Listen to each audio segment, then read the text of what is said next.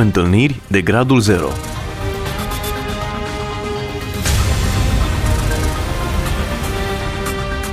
O emisiune realizată de Cristina Olariu.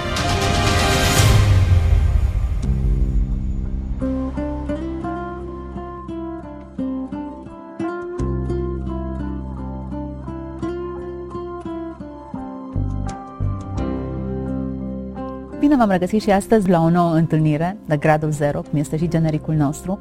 Invitatul meu de astăzi, Elisei Ursan, tânăr, este un om care slujește mult în biserică, este profesor de religie, e căsătorit și are o poveste interesantă. Bine ai venit, Elisei!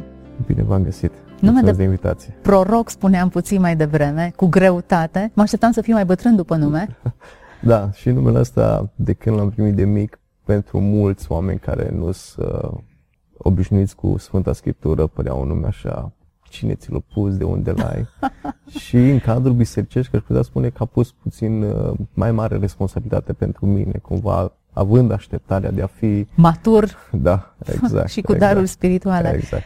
Dacă în vechime numele unei persoane reflecta ceva din identitatea lui, din destinul lui, destinul tău se leagă de câteva experiențe pe care ai venit astăzi să le împărtășești cu noi. Unde vrei să ne poziționezi în povestea vieții tale? Da, aș putea spune încă de la început că viața mea, cu bucurie, aș putea spune lucrul acesta, n-a avut parte neapărat de niște suișuri, coborâșuri. Am fost binecuvântat să cresc într-o familie creștină, care de mici părinții noștri ne-au obișnuit cu Sfânta Scriptură, cu cadrul bisericesc. Chiar mi-aduc aminte de contexte în care ne povesteau părinții că ne lăsau singuri acasă și în lipsa gadgeturilor din ziua de astăzi, a televizorului sau alte lucruri cu care se preocupă copiii în ziua de astăzi, noi făceam o bisericuță acasă. Unul la mătura, cânta la... Chitară. Zi, da, în imaginația lui cânta la chitară.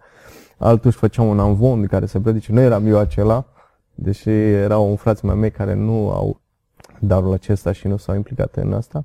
Dar am trăit într-un context în care am putea spune că am fost binecuvântați. Toți șapte frați când wow, suntem. șapte frați. Da, sunt penultimul în casă și am fost binecuvântați din punctul acesta Cel mai profet vedere. din perspectiva numelui?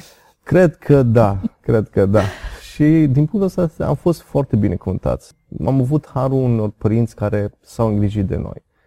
Și pe partea materială au fost oameni care, părinții mei, care îi respect pentru, din punctul meu de vedere și îi apreciez foarte mult, au încercat să ne ofere ceea ce aveam nevoie în fiecare zi. Dar nu uita niciodată că cel mai important lucru este partea aceasta spirituală. Și n-au ezitat niciodată să investească. Mi-aduc aminte că la noi în biserica în care am crescut, biserica Maranata din Ghiroda, era un obicei cei care ajungeau în clasa 5 să înceapă să cânte în fanfară cumva n-am ieșit nicio din obiceiul acesta și chiar dacă era greu pentru a cumpăra un instrument, tatăl meu a făcut tot ce trebuia de lucrul acesta pentru a cumpăra un instrument, să mă ocup, uh, când era vorba de repetiții, se rupea orice altă treabă acasă, trebuie să mergi la repetiții și din punctul acesta vedere aș putea spune că am fost binecuvântat de Dumnezeu. La ce cântai? La trompeta. Bun. Timp de 10 ani de zile am cântat la trompetă și a fost un timp binecuvântat în cadrul bisericii. Cred că a fost și punctul în care, aș putea spune, s-a rupt foarte mult din legăturile mele cu prietenii de stradă. Uh-huh. Dacă până în clasa 5 am petreceam foarte mult timp cu prietenii de pe strada mea și din păcate nu erau prieteni credincioși de la biserică, aceia aveam pe lângă mine. Am ajuns în contextul lor și cu prietenia lor să ajung în lucruri care nu cred că erau cele mai ok. Dar din momentul în care am început să fiu implicat în, în fanfară și să slujesc în modul acesta lui Dumnezeu, modul în care înțelegeam eu și cât percepeam eu atunci, s-au rupt cumva toate legăturile acestea și atunci am început să-mi clădesc prietenii la biserică, cu oameni de la biserică, am avut o pasiune pentru lucrul acesta și n-am mai avut nevoie de prietenii mei de stradă, de, de pe vremea aceea să mă umplu eu timpul meu. Din punctul acesta de vedere, însă de-a lungul anilor, Dumnezeu, chiar dacă n-am avut suișul sau coborșul sau momente de groapă în care, să zic personal, uh, am fost departe de Dumnezeu. Am avut context în care am recunoscut și am simțit uh, lucrul acesta ca nevoie de a recunoaște pe Dumnezeu personal în viața mea. Și lucrul acesta m-am bucurat pentru că avem noi o cântare pe care o cântăm, rugăciunea mamei mele nu este, nu de, este ajuns. de ajuns. Înțelegând tot mesajul acesta, mi-am dat seama că oricât s-ar strădui părinții mei să mă îndrumă pe drumul acesta, să-mi asigure ei, dorindu-și ceea ce este mai bine pentru mine, mi-am dat seama că e o decizia mea personală și la vârsta de 18 ani am, am hotărât, eram în timpul liceului, am hotărât că era pasul și momentul oportun să fac și o declarație aceasta, văzând Harul lui Dumnezeu în familie, văzând Harul lui Dumnezeu care m-a însoțit până în momentul respectiv și realizând că eu personal am nevoie de mărturisirea aceasta a lui Isus Hristos ca Domn, am făcut pasul de a face un legământ cu, cu Dumnezeu. Până aici pare liniar, frumos, Da. totul roz. Da. Întâlnirea ta cu Dumnezeu a fost una ocazională în momente, n-am putea să spunem dramatice, dar liniară oarecum. Cred că a fost un moment în care Dumnezeu a pregătit tot terenul, crescând în biserică, realizez uh, și conștientizez lucrul acesta că atunci când am început eu să slujesc în biserică, în cadrul fanfarei, nu pot să zic eu în clasa 5 că aveam o maturitate clară de a înțelege Scriptura, de a înțelege ce a făcut Hristos pentru mine. Însă, modul în care biserica și-a deschis brațele pentru cei care nu știau și a implicat totuși, a fost un moment în care de-a lungul timpului, când eram acolo, de a sluji, de a auzi mesaje, evangelizări, timpul de program în care stăteam acolo și slujeam de dragul trompetei, de a sluji în fanfară, a fost momentul în care Dumnezeu, rând pe rând, a lăsat sămânță în viața mea și mi-a vorbit. Și este un lucru care cred că este necesar să-l adopte poate orice biserică. Chiar dacă oamenii pentru început nu știu și nu sfințe ceea pe care ne dorim noi. De fapt, biserica este locul în care oamenii să devină sfinți și unde îl întâlnesc pe Hristos. Dar de-a lungul vieții am avut parte de experiențe pe care Dumnezeu le-a îngăduit în viața mea și m-am bucurat foarte mult de ele. Dar cea mai relevantă a fost o experiență de acum aproximativ un an de zile, când într-o duminică dimineața, într-un obicei pe care noi îl avem ca creștini, să ne pregătim să mergem la biserică, am primit un telefon, eu și soția mea, că mama soției mele a fost dusă de urgență la spital. În momentul acela, vă dați seama când se primește o veste de genul acesta, în mintea ta se derulează tot felul de lucruri, ce se poate întâmpla. Era bolnavă, era sănătoasă? Uh, Până atunci n-am avut niciodată nicio probleme de problemă. lucrul acesta. Chiar lucra, nimeni nu și-a pus problema aceasta și în momentul acela, până să aflăm rezultatele sau investigațiile, în mintea noastră au trecut multe lucruri. Ce se poate întâmpla? Despre ce e vorba? Ce veste ne va da? Și oarecum, poate la ceea ce nu ne așteptam noi, era vestea care chiar am primit-o. Era vorba de diagnosticarea cancer, gradiu 3 malign. Mm. În momentul acela am putea spune că s-a coborât tot așa o greutate peste noi. Până atunci nu a avut niciun simptom? Nu... Niciun simptom, ceea ce nu știam noi personal, ca și copii, ca și familie lărgită, nu știam prea multe de situația aceasta. Atunci, în duminica aceea respectivă, a fost dusă pentru că nu mai putea sta, se simțea foarte rău și trebuia dusă la spital și atunci, de fapt, am aflasem. Dar printre discuțiile pe care am luat, ne-am dat seama că erau câteva simptome înainte care au fost neglijate Mm-hmm. și care nu au fost băgate în seamă și crezându-le ca fi lucruri obișnuite care îi se poate întâmpla oricui. Și în momentul acela, când am auzit diagnostic, un diagnostic care cred că orice persoană când îl primește, îi se închide tot înainte. Imagine reală pentru noi în momentul respectiv. Dar în momentul acela am știut un lucru foarte clar. Noi care eram obișnuiți și știam cine e Dumnezeu nostru, auzisem din partea multor oameni, n-am trecut noi realmente prin situații de genul acesta, dar auzisem din partea multor oameni mărturii clare a unui Dumnezeu care vindecă, care se implică și chiar atunci când primești un diagnostic de felul acesta, nu este nimic prea greu pentru Dumnezeu. Am făcut un lucru. Am făcut un lucru și evenimentul acesta aș putea să spun că și ne-a apropiat mai mult ca familie lărgită. Deși sunt uh, fiu, uh, aș putea spune, acestei familii prin căsătoria cu o fica lor, ne-am apropiat foarte mult. Am realizat și am conștientizat că mai mult ca oricând este momentul în care să strângem rândurile. Am intrat într-un timp de jertfă, de rugăciune în Dumnezeu, neștiind care sunt rezultatele mai report, ce se poate face, ce nu Ce se tip poate de cancer face. era? Era malign, stadiu 3, la colon. Mm-hmm. Era o, o situație destul de grea. De fapt, era penultima fază a unui cancer în care se mai poate face ceva. Și din câte am înțeles eu, este și acel cancer care se răspândește și foarte ușor mm-hmm. în uh, restul, în restul Organismului. organismului. Exact. Iar în contextul acela am strâns rândurile în felul acesta în care am știut noi cel mai bine. Post, rugăciune, apropiere de Dumnezeu, cu sinceritate, recunoscând că noi nu mai putem face nimic. Și lucrul acesta nu doar noi l-am recunoscut, ci chiar a fost și, până la urmă, urmă răspunsul medicilor. Au început uh, zile în care și o perioadă în care s-a făcut tratament, Chimioterapie uh, sau ce au chimioterapie și recomandat? radioterapie. Mhm. A operat-o sau? Însă nu, pentru perioada aceasta de tratament uh, s-a încercat a fi luat așa cumva treptat. Mhm. Haideți să încercăm cu un tratament, apoi dacă nu de rezultate. Și cumva așteptările doctorului erau, uh, erau afirmate sau aduse în realitate că tratamentul nu folosește la nimic. De fapt, tot tratamentul care l-a folosit a fost să-i slăbească mai mult trupul. Și a ajuns în punctul în care nu mai putea trupul ei să reziste la tratamentele respective. Și lucrul de care și doctorul se feria cumva și noi nu ne-am fi așteptat era inevitabil operația. Pentru că la un astfel de cancer, ceea ce am auzit noi prin popor de la mulți oameni care au trecut pe aici, era vorba că atunci când deschizi și umbli la o astfel de situație, procentul e foarte mare să se răspândească în restul corpului, procentul de a se curăța bine și a avea succes operația era foarte mic. Și lucrul acesta, modul în care noi l-am văzut de fapt pe Dumnezeu în tot contextul acesta a fost în ziua operației. Noi ne-am rugat lui Dumnezeu. Am înțeles că până la urmă nu mai există altă soluție decât lucrul acesta. Și a ajuns ziua operației, în care iar l-am căutat pe Dumnezeu. Ne-am rugat Dumnezeu și am mărturisit, Domne, dacă este cineva care poate să facă ceva în contextul acesta, recunoaștem că doar Tu poți să faci o minune. Dar minunea s-a întâmplat de fapt cu un om și printr-un om, medicul respectiv, care aș putea spune că nu prea are o legătură personală cu Dumnezeu, să-L cunoască pe Dumnezeu, să se bazeze foarte mult pe înțelepciunea Lui în ceea ce privește slujba Lui și lucrarea Lui zilnică, slujba Lui zilnică. Cum v-ați dat seama? L-ați statonat? L-ați întrebat? Sau i-ați Lucrul spus acesta ceva? l-am aflat după ce, au trecut toată, după ce a trecut toată operația. De fapt, era mărturisirea lui oferită mamei soției mele. Spunea, după ce a decurs operația, după câteva zile, i-a povestit mamei mele de fapt cum a decurs și ce s-a întâmplat. Și acolo de fapt am văzut mâna lui Dumnezeu. În momentul în care a început operația, s-a început procedurile, tot ce era de făcut, s-a deschis trupul.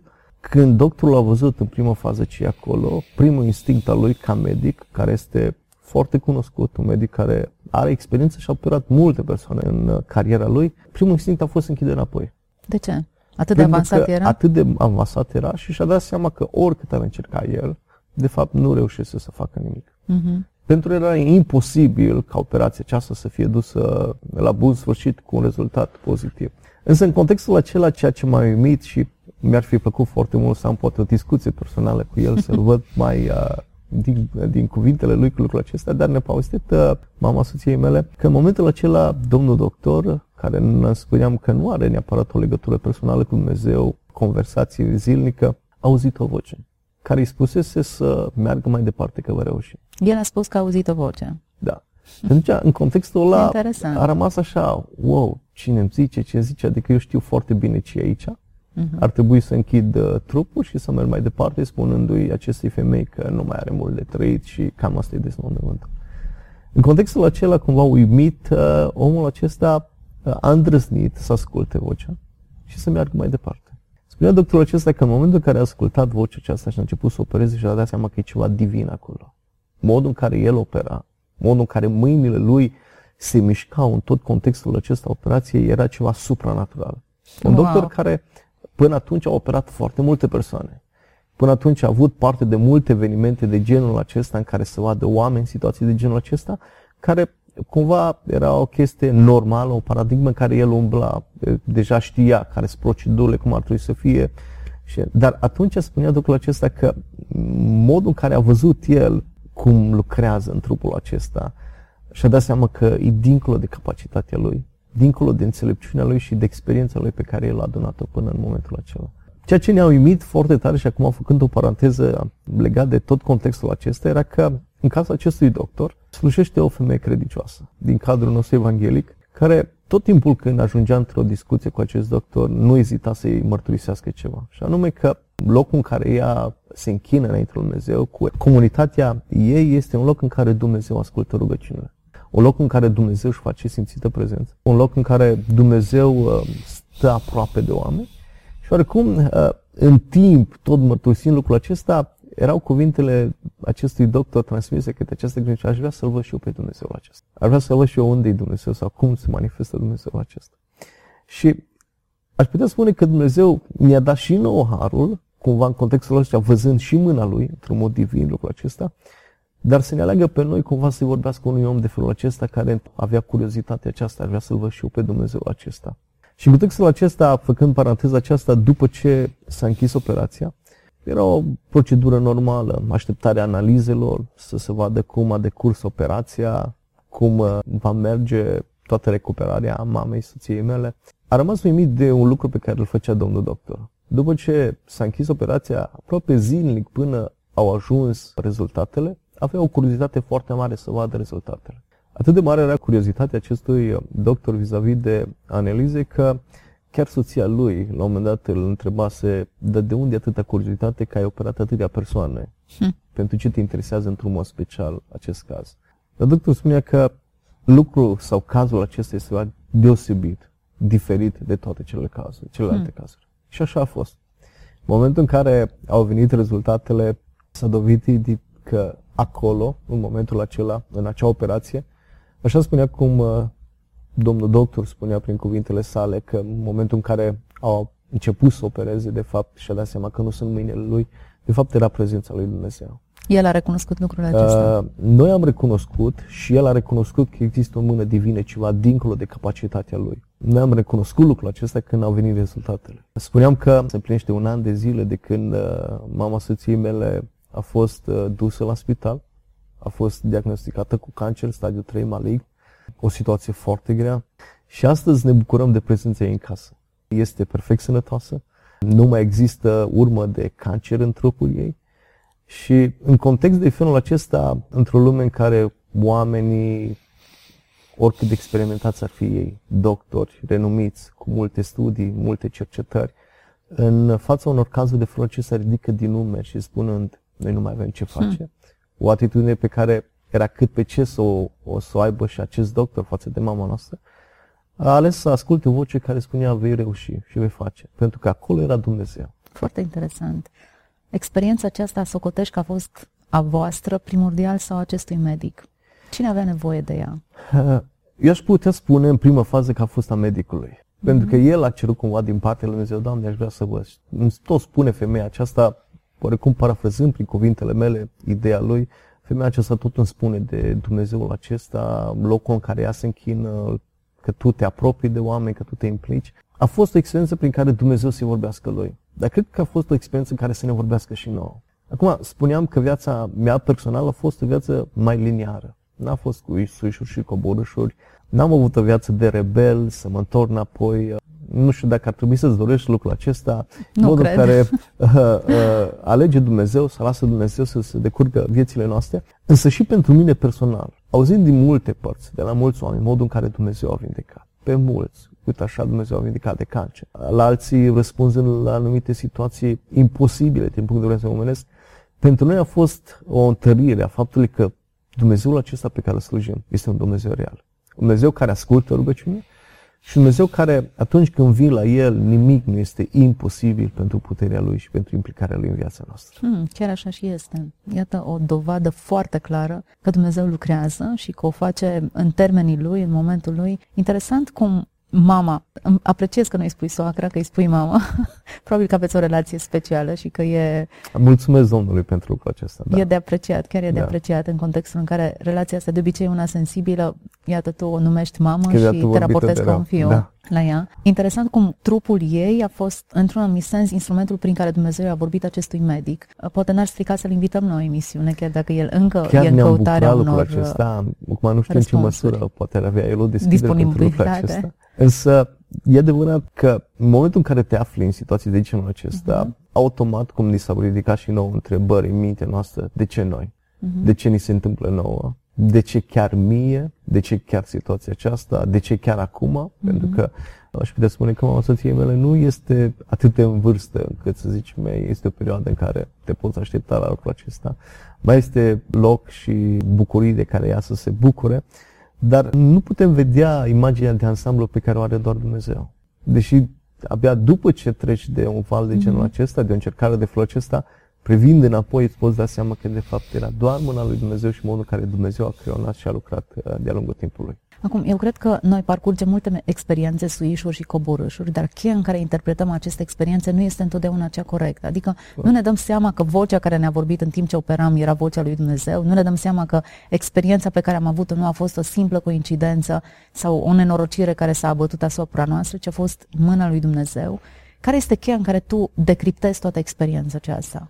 Eu am început să privesc toate lucrurile și cumva să mă educ în direcția aceasta de a privi fiecare lucru din viața mea o minune din partea lui Dumnezeu. este greu. Câteodată așteptăm o situație de genul acesta. Să primești un diagnostic de felul acesta, ca apoi trecând prin el, prin uh, suspine, prin trăiri uh, lăuntrice foarte puternice, apoi Dumnezeu răspunzând la această rugăciune să te scoată biruitor să zici, uite pe Dumnezeu. Dar ca unul care citesc Scriptura și mi este dragă, găsesc de bine că fiecare lucru pe care mi-l dă Dumnezeu este o binecuvântare în viața mea. De ce spun lucrul acesta? Am trăit acum 2, 2 ani de zile, aproape 3, 3 ani de zile se fac, de când am avut o discuție cu cineva la un telefon. Și în discuția aceasta pe care noi am avut-o, în urma uh, discuției noastre, uh, mi-a spus un lucru, Elisei, în locul în care te afli, cheamă oamenii din comunitatea respectivă să se roage pentru un copil nou născut. Și în mintea mea s-a derulat multe imagini cu ce se poate naște un copil nou născut. Multe simptome, multe boli care sunt în lumea aceasta. Și după ce m-am stăpânit eu în imaginația mea, am lăsat să mi se spună care ar fi cauza. Și spunea, familia aceasta, părinții și-ar dori ca copilul acesta să aibă lacrimi. Și m-a întrebat atât de minunat. Când cineva mi-a spus, când mi-a spus persoana aceasta lucrul acesta, a întrebat, oare de câte ori am stat eu să mă gândesc că lacrimile din viața mea sunt o binecuvântare din partea lui Dumnezeu? Mm. Că există oameni care și-ar dori lacrimi ca ochiul lor să aibă mediul poprice pentru a-și desfășura activitatea pe care ar trebui să o aibă, ajutorul pe care ar trebui să-l dea unui trup. Și adeseori ștergem lacrimile, le ascundem, mm-hmm. să nu vadă oamenii într-un context în care lacrimile sunt identificate ca un, cu atitudine slabă, a omului slab. Și ne dai seama că fiecare lucru pe care mi-l dă Dumnezeu, nu trebuie să fiu lipsit de el pentru a vedea o minune, ci să realizez că fiind prezent în viața mea, de fapt, este o minune din partea Dumnezeu și modul în care Dumnezeu poartă de grijă. Că Dumnezeu alege într-un mod deosebit astfel de situații, să se reveleze mai mult, cumva să ne vorbească mai tare, cu o voce mai puternică, că până acum n-aș putea spune că Dumnezeu nu ne-a vorbit. N-aș putea spune că Dumnezeu a fost lipsit de prezența Lui în viața mea și nu l-am văzut pe Dumnezeu. Nu, fiecare zi a fost o zi în care Dumnezeu mi-a arătat că este lângă mine, dar poate mai mult ca oricând, obișnuit fiind de lucrurile zilnice, Dumnezeu a ales să ne vorbească într-un mod mult mai răspicat, mai tare, că ceea ce suntem, dacă suntem, este prin Harul lui Dumnezeu. Că prezența Lui în viața noastră este o prezență reală și dacă n-ar fi El, am putea să ne descriem viața mult mai trist și în situații mult mai. Așa este. C.S. lui spunea, suferința reprezintă megafonul lui Dumnezeu prin care își transmite mesajul. O experiență de acest gen te face să-L auzi pe Dumnezeu cum nu l-ai auzit toată viața ta, chiar dacă ai fost în biserică, chiar dacă ai fost expus în nenumărator mesaje din partea Lui. Elisei, mulțumesc pentru că ai venit aici și pentru că ai vorbit despre mama soției tale, ca să folosesc termenii tăi, e o mamă adevărată, de-abia aștept să o cunosc, mie cel puțin mi-ai strânit curiozitatea și în același timp mai important decât a cunoaște pe mama soției tale și chiar povestea ta, cred că e important să cunoaștem pe Dumnezeul care a acționat într-un mod atât de extraordinar, miraculos, folosindu-se de un medic, în cazul acesta, un medic care nu a mai experimentat în modul acesta prezența lui Dumnezeu. Ce să spunem decât ne rugăm ca acest medic să facă pașii următori în credința lui Amin. și cei care ne-au ascultat să experimenteze această putere extraordinară a lui Dumnezeu. Amin. Mulțumesc, Elisei. Mulțumesc tuturor celor care ne-ați urmărit. Mă rog ca Dumnezeu să vă vorbească în continuare, indiferent de furtuna pe care o experimentați acum în viața voastră. Dumnezeu să vă fie aproape. Întâlniri de gradul 0